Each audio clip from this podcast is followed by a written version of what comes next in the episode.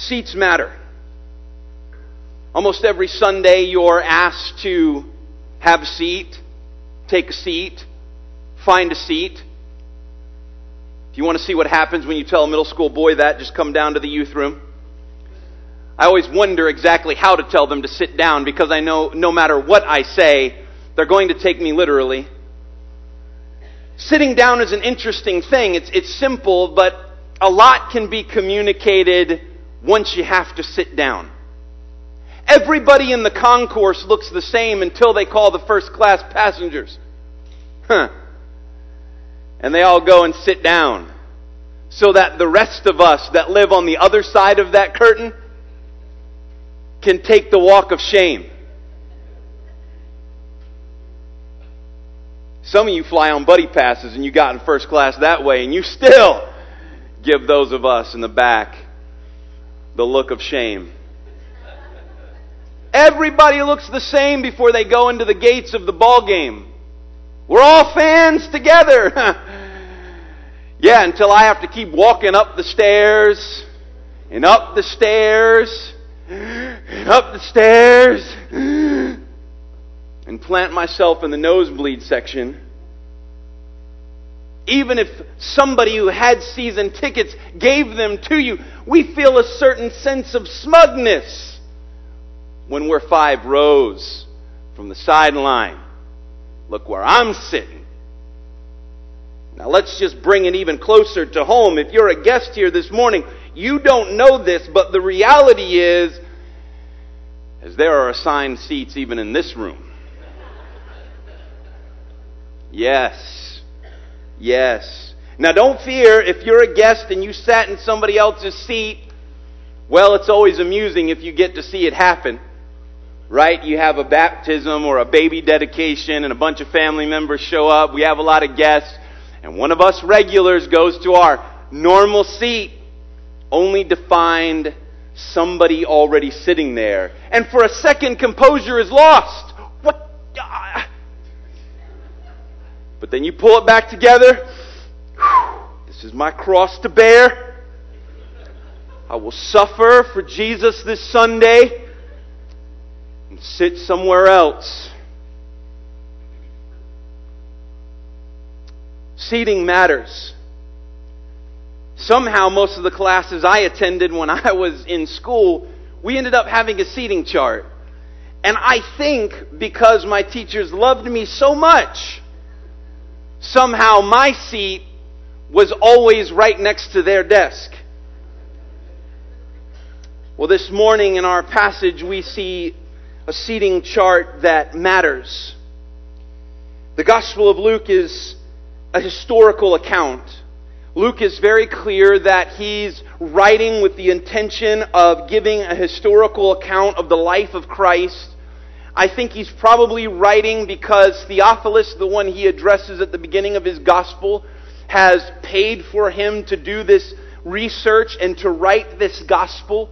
He is writing as a Gentile to Gentiles, and he wants these Gentiles who have come to faith in Christ and those who are considering to understand that, yes, while Jesus was the Messiah of the Jews, he also came to be the Savior of the world.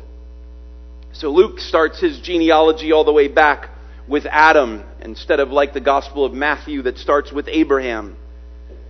But Luke also does this. Luke keeps drawing in to those that are marginalized. Because you see, it's not many of the upper echelon of the Gentiles who are coming to faith in Christ. It is the least and the lowly that are being drawn in. And so, all throughout Luke's gospel, he highlights these individuals in the life and ministry of Christ. When we get to this section in the Gospel of Luke, we are at the point where Jesus has set his face towards Jerusalem. Luke chapter 9, verse 51.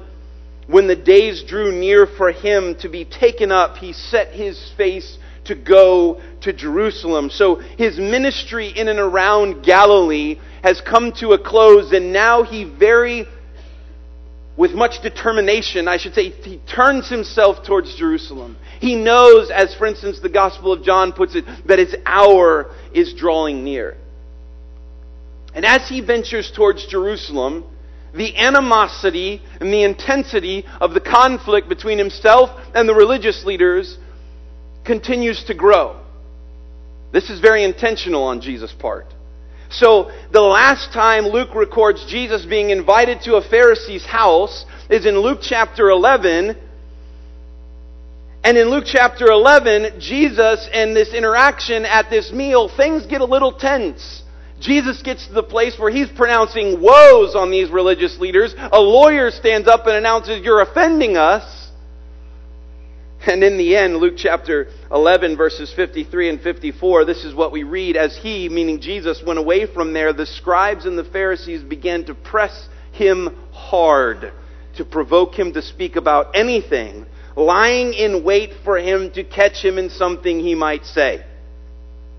So that gives us the context of where we find ourselves in Luke 14.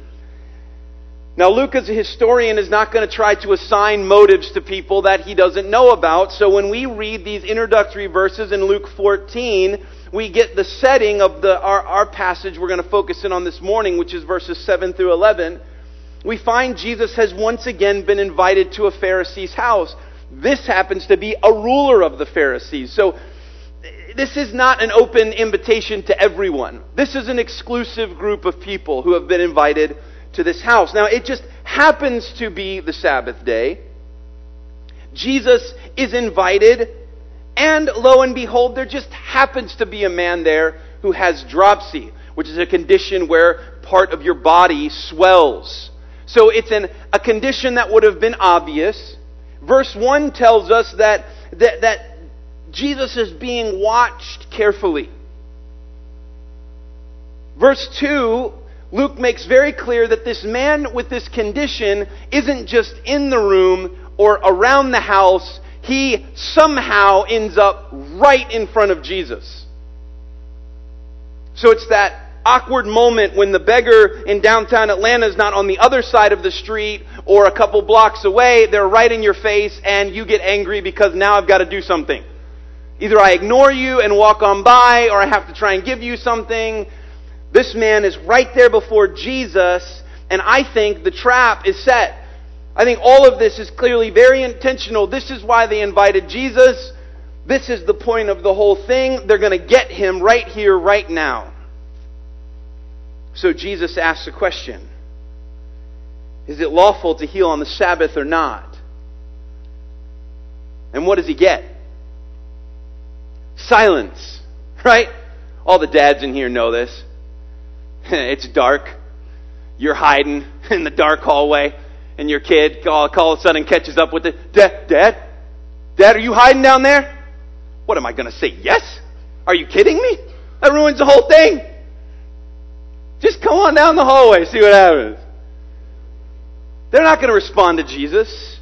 Their silence.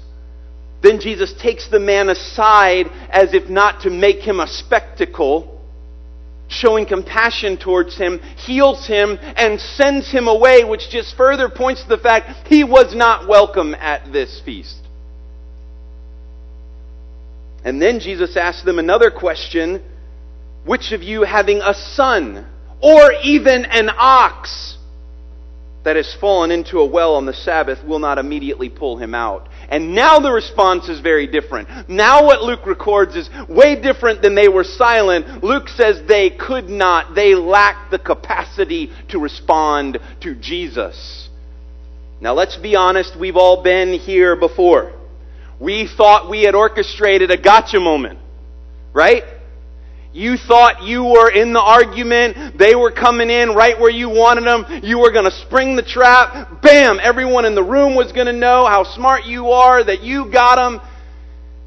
And then you get gotten. And you have no response. So the tables have been turned now. These Pharisees and religious leaders that thought they were going to spring a trap on Jesus and they were going to expose him, they have been exposed.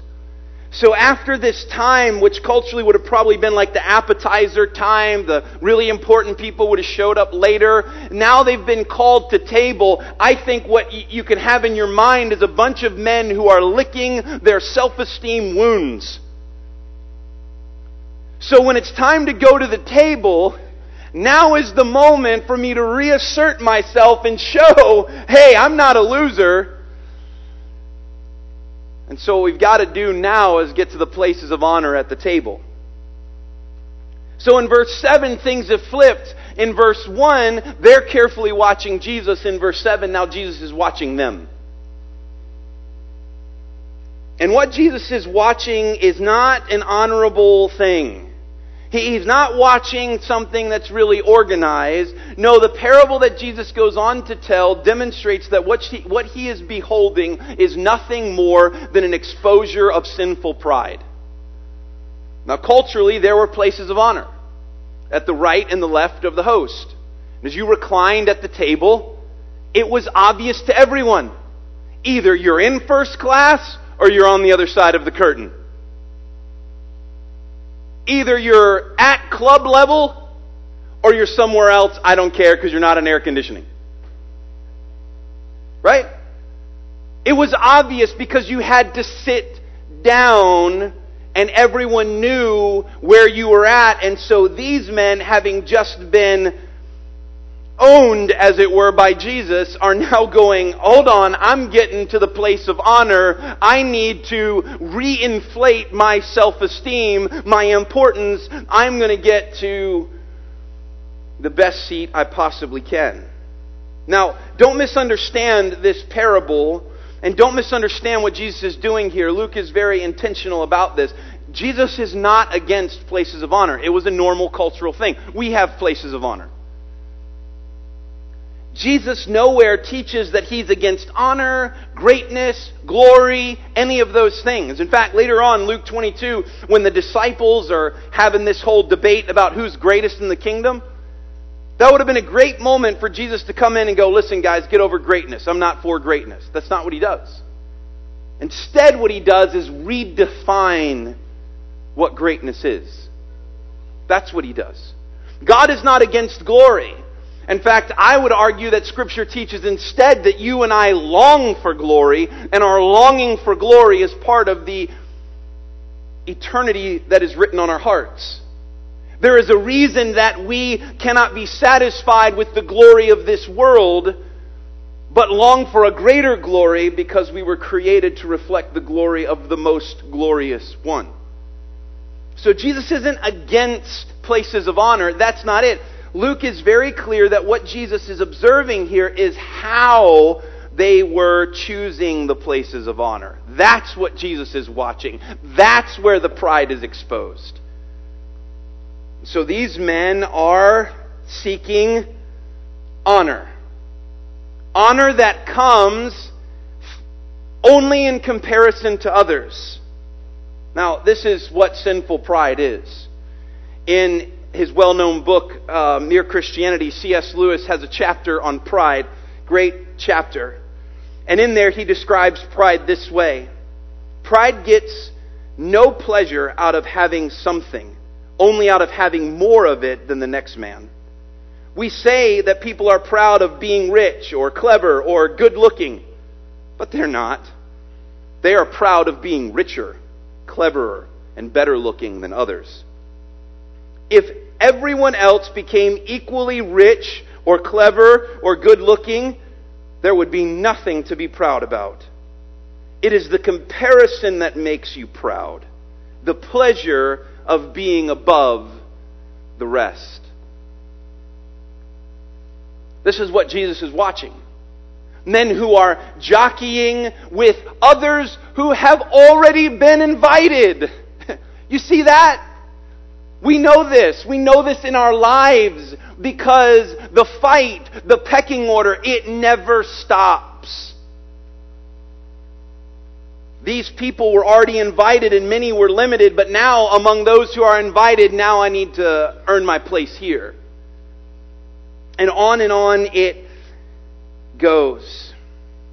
And so Jesus tells a parable to uh, speak to what's taking place. Now, I think it's important that Jesus is telling a parable for one small reason and then one significant reason. One reason I think Jesus is telling a parable is because he's speaking to what's actually happening. Okay? So try and remove your Sunday school lenses for a second and think about how awkward this moment is. Right? This is the kid at the table who announces to everyone what everyone knows but wasn't going to say anything about till they got in the car. This casserole is disgusting. Why are we trying to eat this? And you're horrified. Why? Not because you disagree, but because you don't say that now. You wait. Mom, why does that guy's breath smell so bad? You've got gum in your purse. I saw it. Offer him gum. Not, no, not now. Jesus is in the moment. This is happening right now, and he's going to speak directly to what's happening. So, in his wisdom, he tells a parable. Not to take the sting away, but just to lessen it enough where they're forced to listen. But way beyond that, Jesus is speaking to much greater things. Jesus isn't concerned about seats at a table, Jesus is speaking about his kingdom. And so he tells a parable. And he says that you're invited to a wedding feast. And when you're invited to the wedding, feast, his warning is don't sit in a place of honor, lest someone more distinguished than you be invited by him. Now, we have to take this parable at face value. Jesus is not speaking here about discrimination or any of those things. It, you just take it as it is, right? You, you were invited to a wedding. Weddings still work, right? This is a cultural thing here, but, but weddings still work. All of you want us to know that you love us and you invite us to your wedding. Right? But we know because not all of us are part of the wedding party. We know there's a difference in relationship. We, we don't all want to be a part of the wedding party, so please don't, don't ask. If, if you did everything you could to make it all equal up to that point, the moment the reception happens, we know who is distinguished and who's not. Right? There are people who sit with the bride and groom and those who don't. And it's not a matter of the bride and groom looking out and going, oh, well, you're less valuable as a human being than my mom. No, it's, it's a place of distinction. It, it fits. It's right. And so that's what Jesus is talking about. You were invited to a wedding. You got a little full of yourself and you sat in Uncle Harry's seat. Uncle Harry shows up. And now the host come to you and say, hey, you need to move down. Now, thus far, if you're tracking, this really isn't that big of a deal. I mean, it might be a little embarrassing, but it's not over the top embarrassing. But then Jesus goes on to say that you have to move down, but there's only one place left. Because he's describing the situation that he's witnessing, so the only place left is not just a few chairs down or a few tables away, it's the last place. It's the least. And then he says, You will begin to be with shame. Now, why would that be a shameful thing? If it was just a simple accident, why would that be shameful? It wouldn't be. Why is it shameful? Well, it's shameful because I overextended myself. It's shameful because the place that I chose exposes the view I have of myself in comparison to everyone else who was there. It's shameful because I thought I deserved that place and then I was exposed when that wasn't the right place for me. Now we can all go, yeah, yeah, but we've been there. Pride is an uh, equal opportunity employer. Pride is not picky at the buffet of life. Pride will consume anything about you and your life and make it the reason that you and I think we're better than our neighbors, than our family members, than our spouse, than our children. than even the people that we go to church with. One person will pride themselves on the fact that they are politically conservative, while another person equally prides themselves on the fact that they are politically liberal. One person prides themselves on the fact that they are religious, while the other person prides themselves on the fact that they've seen through the foolishness of religion. One person prides themselves on the fact that they eat only super healthy food. Another person prides themselves on the fact that they have an unbroken streak of having lunch at McDonald's. And round and round it goes. And what pride encourages, uh, encourages us towards, what it moves us towards, is this relentless life where I have to do everything I can to hide all of my failures and all of my shortcomings while at the same time exaggerating all of my successes and trying to suck up all of the glory for them.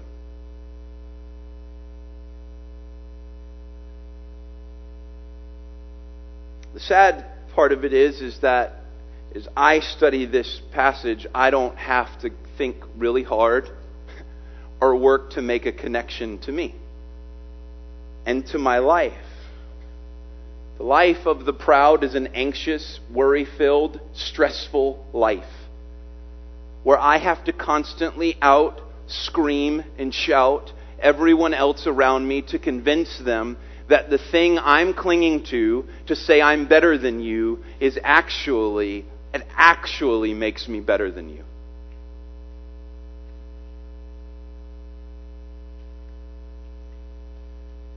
Pride is like a, a balloon. It fakes like it's something, but it's inflated. In this great little book, Tim Keller talks about the, the, the freedom and the blessedness of self forgetfulness, and he describes pride in this way that it's an inflation. It's a balloon that looks like it has mass and substance, but is hollow on the inside. It's, it's our German shepherd who instinctively, when she wants to act like she's fierce, the hairs on the back of her neck stand up to make her look a little bigger. That's what I'm doing here, trying to look just a little bigger. But the hairs stand up, but it, it's just hair.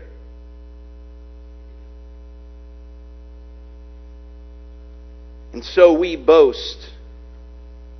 We boast in our political views. We boast in our pietism.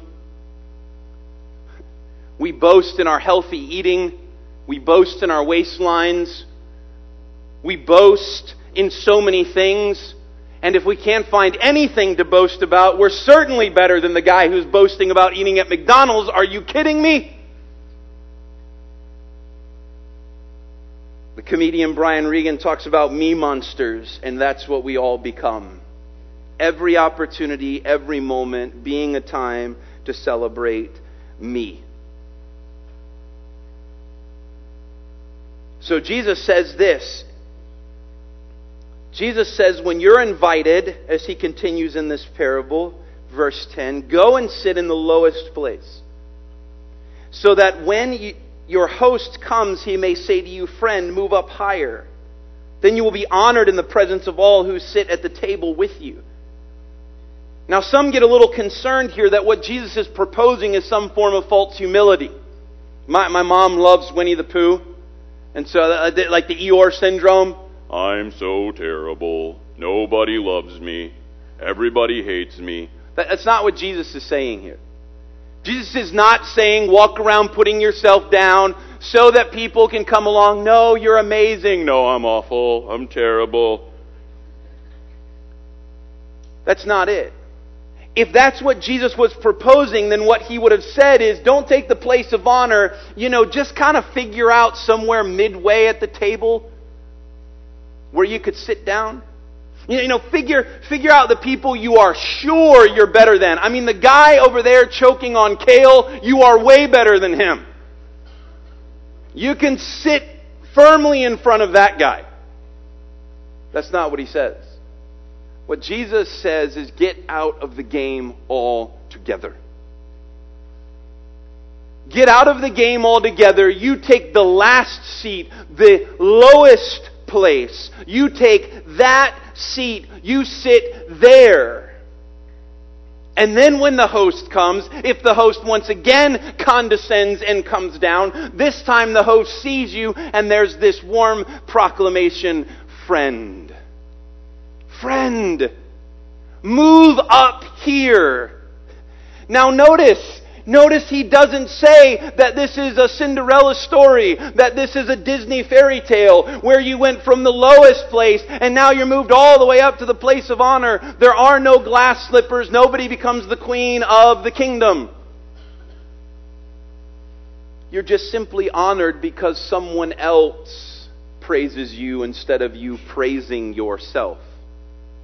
You're honored in front of those at the table. Now, this is just practical wisdom at face value. I think these Pharisees and religious leaders would have understood it as that. This is wisdom. Proverbs 25, 6 and 7 talk about this. Do not put yourself forward in the king's presence or stand in the place of the great, for it is better to be told, Come up here, than to be put low in the presence of a noble. My, my dad summed all that up with that little phrase don't toot your own horn. Right? Don't walk around telling everybody you're great. Man, I'm an awesome singer. Man, you ought to hear me sing. I'm an amazing singer. You ought to hear me sing. I'm good at singing. Have I told you I'm good at singing? I'm great at singing. Maybe I should sing that to you so you know how good I am at singing, right? It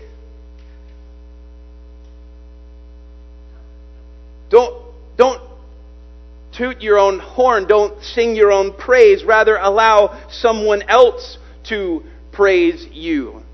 The most fitting praise is the praise of those who are themselves praiseworthy, right? If you're walking around declaring that you're an amazing singer, nobody wants to hear you sing. If you just sing and people recognize that you can sing, that's great. If you sing and I say you're an amazing singer, no, that doesn't mean a whole lot. Because I don't know what a note is. But if somebody who knows what they're doing says that, then it fits, then there's honor given. When the host at the feast, who knows everyone who's been invited, who has purposefully made sure that there are places for everyone around the table, comes to you and says to you, No, you are in too low of a seat, move higher, that is honor. So if we take verse 11 now and we lay it back over top of the parable, we see that it fits perfectly. And it helps to draw attention to the verbs of verse 11, which are so important. Jesus sums it up by saying, listen, those who exalt themselves, right? The first person taking the place of honor, they actively exalt themselves. What happens to them? They are passively humbled. It's acted out upon them. And they are shamed. But those who actively humble themselves, the second person in the parable, they are exalted. So they're passively exalted. What Jesus is talking about here, as I mentioned earlier, goes far beyond seats at a table. Jesus is talking about his kingdom. His kingdom, which is an upside down kingdom. His kingdom in which up is down and down is up.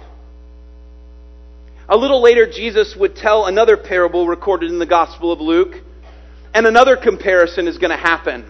And it's going to happen while two people are praying in the temple. And one man happens to be a Pharisee, and he is going to be standing, and in his prayer, he is going to, in pride, compare himself to the tax collector who is far off and going to tell God how thankful he is that he's not like other men. He's not an extortioner. He's not unjust. He's not an adulterer. He, well, he's not like that tax collector. And in pride, he is going to inflate himself and pray in almost in such a way as to say, God, aren't you glad you picked me to be on your team and not that guy?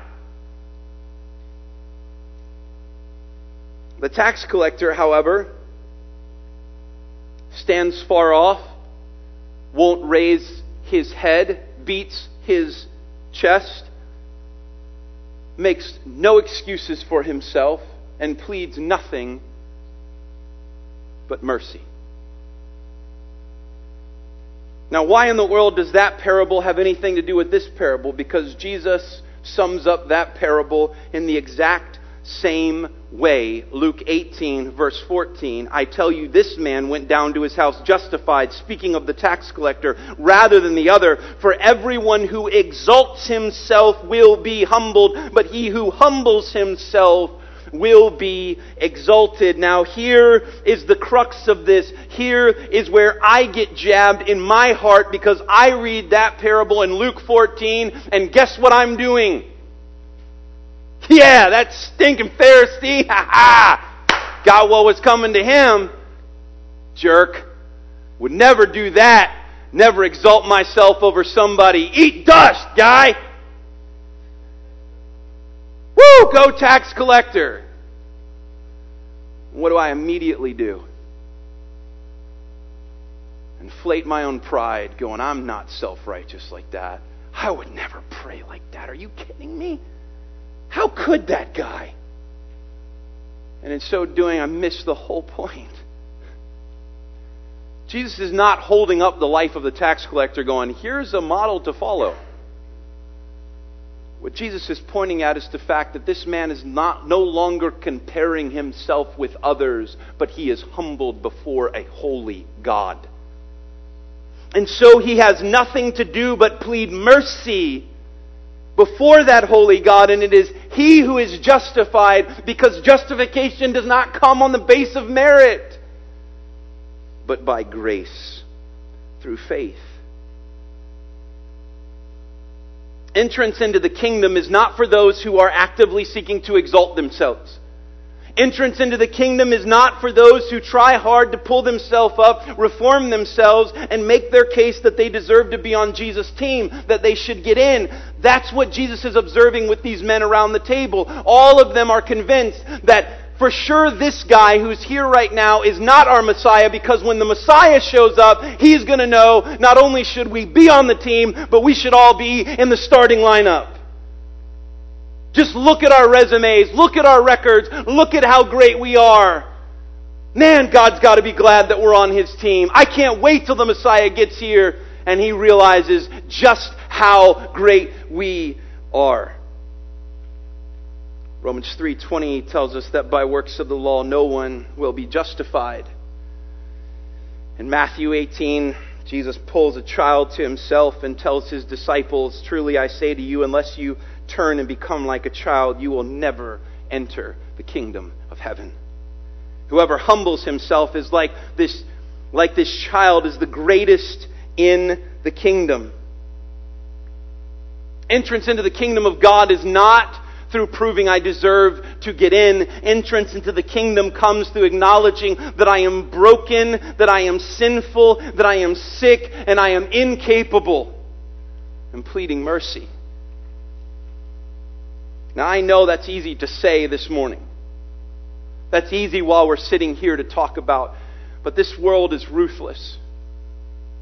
And there may be some of you here this morning and you're hearing me say this, and you have not put your faith in Jesus Christ, but you're thinking about moments when you've tried to be honest with people and you've tried to peel back and you've tried to kind of deflate and be real about who you are and the struggles that are going on inside of you and the evil desires that you have, and you were rejected. I mean, maybe not outright, but essentially the message you got from the world is what are you doing? put your mask back on. That's disgusting. Nobody wants to see that. Don't you understand? If you show people that, no one will love you, no one will accept you. How do we know? How do we know that we can be honest? How do we know we can admit that we're broken, we're lost, we're sinful? How could these men have known? How could they have gotten it? How should they have seen it? Well, I'll tell you how they should have seen it because when you zoom out, you remember what's going on. The one most worthy of glory, the one most worthy of exaltation, the one who's worthy of the glory of every single person was right there in their midst. And he's blazing the trail Because he didn't, as Paul says in Philippians 2, hold on to that equality that he had with God the Father and God the Holy Spirit, but willingly emptied himself, took on flesh, became a servant, obedient to the point of death, even death on a cross. He was the first one. He, deserving of all glory, humbled himself more than any of us could. marched before us and bore our shame on the cross. And Paul doesn't stop there in Philippians chapter 2, but makes very clear this our King who humbled himself actively was exalted and is now seated at the right hand of the Father. And one day every knee will bow and every tongue will confess that Jesus Christ is Lord.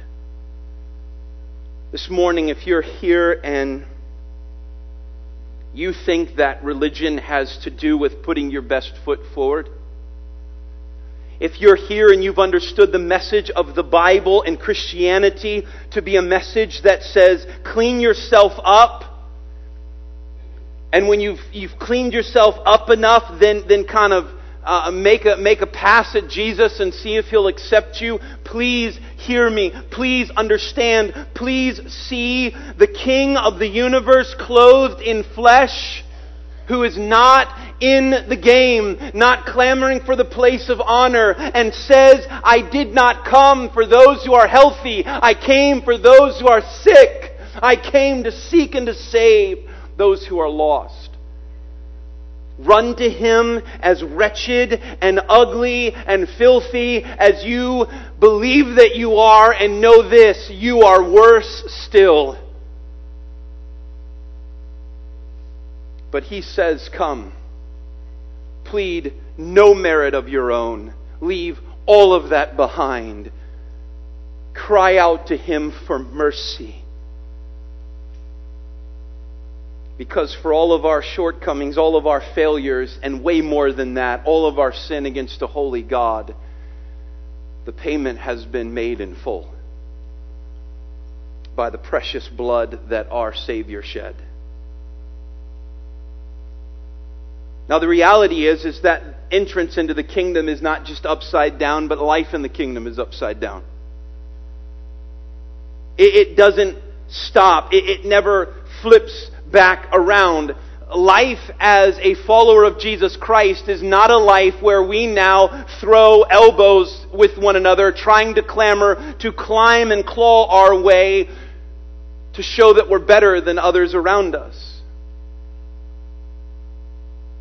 In fact, as we grow in our walk, as we, as we understand more this kingdom, what we realize and what provokes us are the words that we just sang this morning. Instead of this idea where the longer I walk with the Lord, I go, man, God's got to be glad I'm on His team. Look what I'm doing. Look how better I am than these other people sitting around me. Instead, the cry of my heart is, why, why was I made to hear your voice and enter while there's room? While thousands, millions, and billions make a wretched choice and rather starve than come. In Paul's great exposition of the gospel in Romans, he gets to Romans chapter 12, and we know Romans 12, 1 and 2. This whole part of presenting your bodies as a living sacrifice, holy and acceptable. We know the part about not allowing our minds to be conformed to this world, but being transformed but in that immediate context, Paul connects that to verse 3. And in verse 3, this is what Paul says For by the grace given to me, I say to everyone among you not to think of himself more highly than he ought to think, but to think with sober judgment, each according to the measure of faith that God has assigned. You see, the reality is, is that it's easy to keep jumping back into the game. The reality is, is that even when we gather here on Sundays, which is supposed to be us declaring Christ to one another, we can so quickly slip over into declaring me and my greatness to the people around me.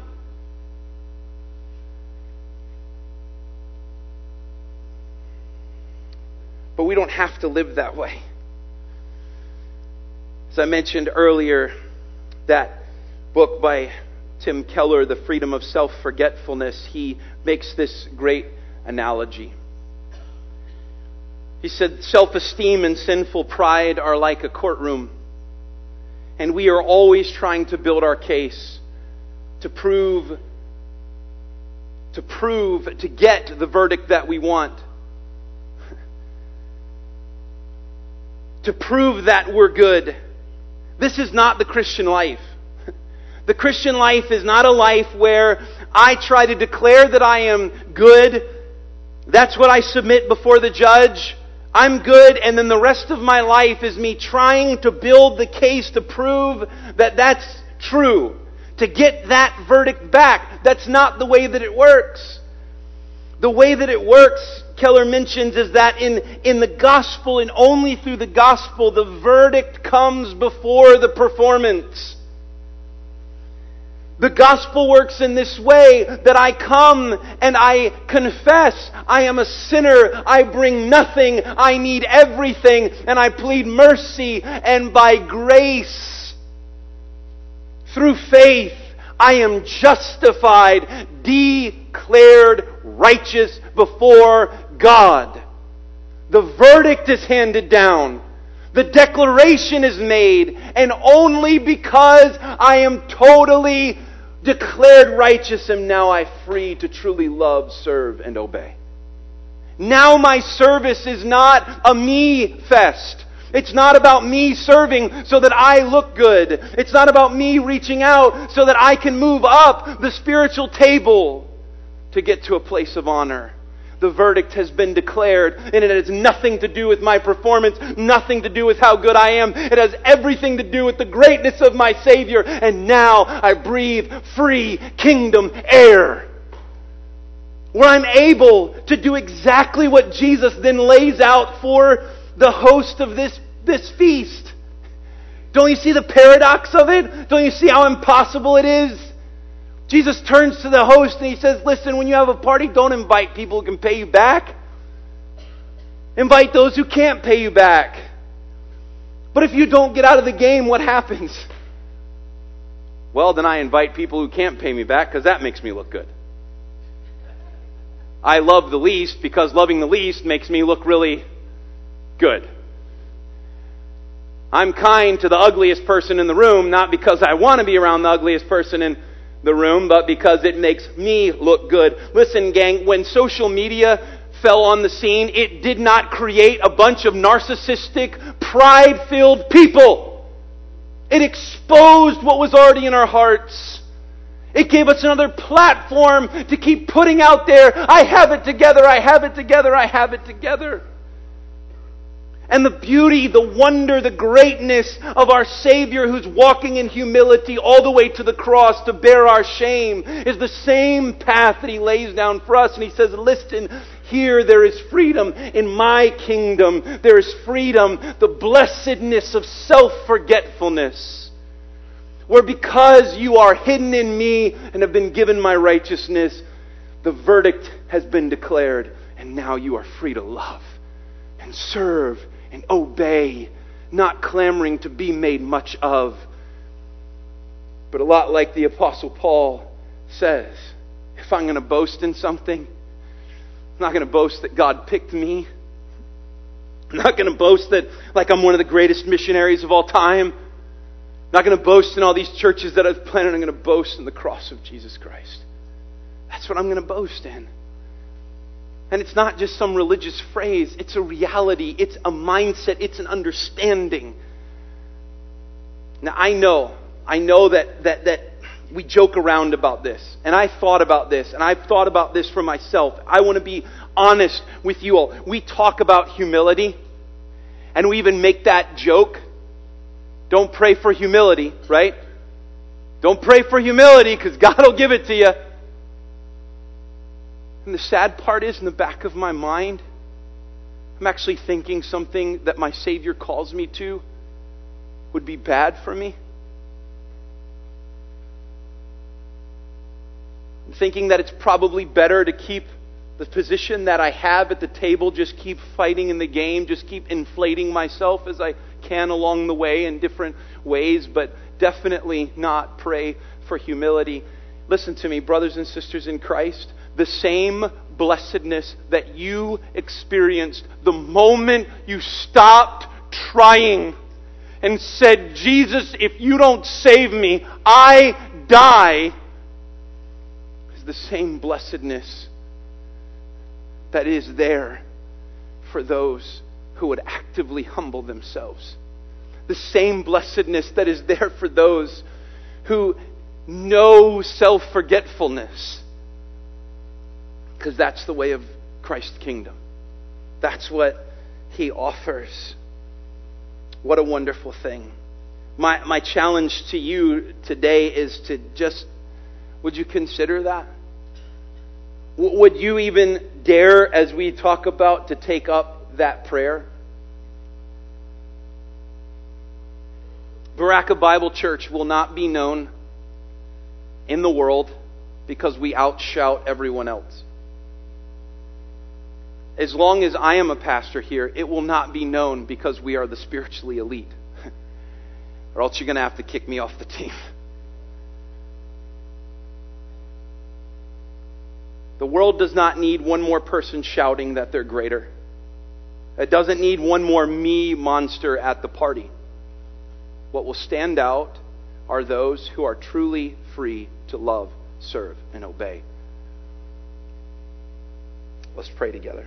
Father, I, I thank you for the wisdom and the beauty of Christ.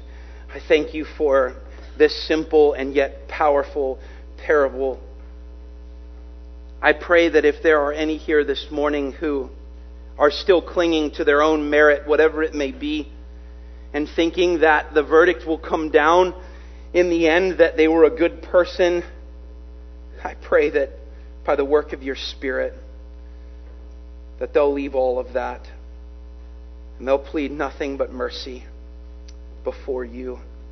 And I pray for us as a church. I pray that again, through the work of your Spirit, you'd bring us low. Only you can do it. We, we can't. But I pray that we'd be a church who is known for our self forgetfulness, for our humility, for the freedom that is enjoyed here to love, serve, and obey because the verdict has already been declared. It's not us. It's not us. It's Christ. In his name we pray. Amen.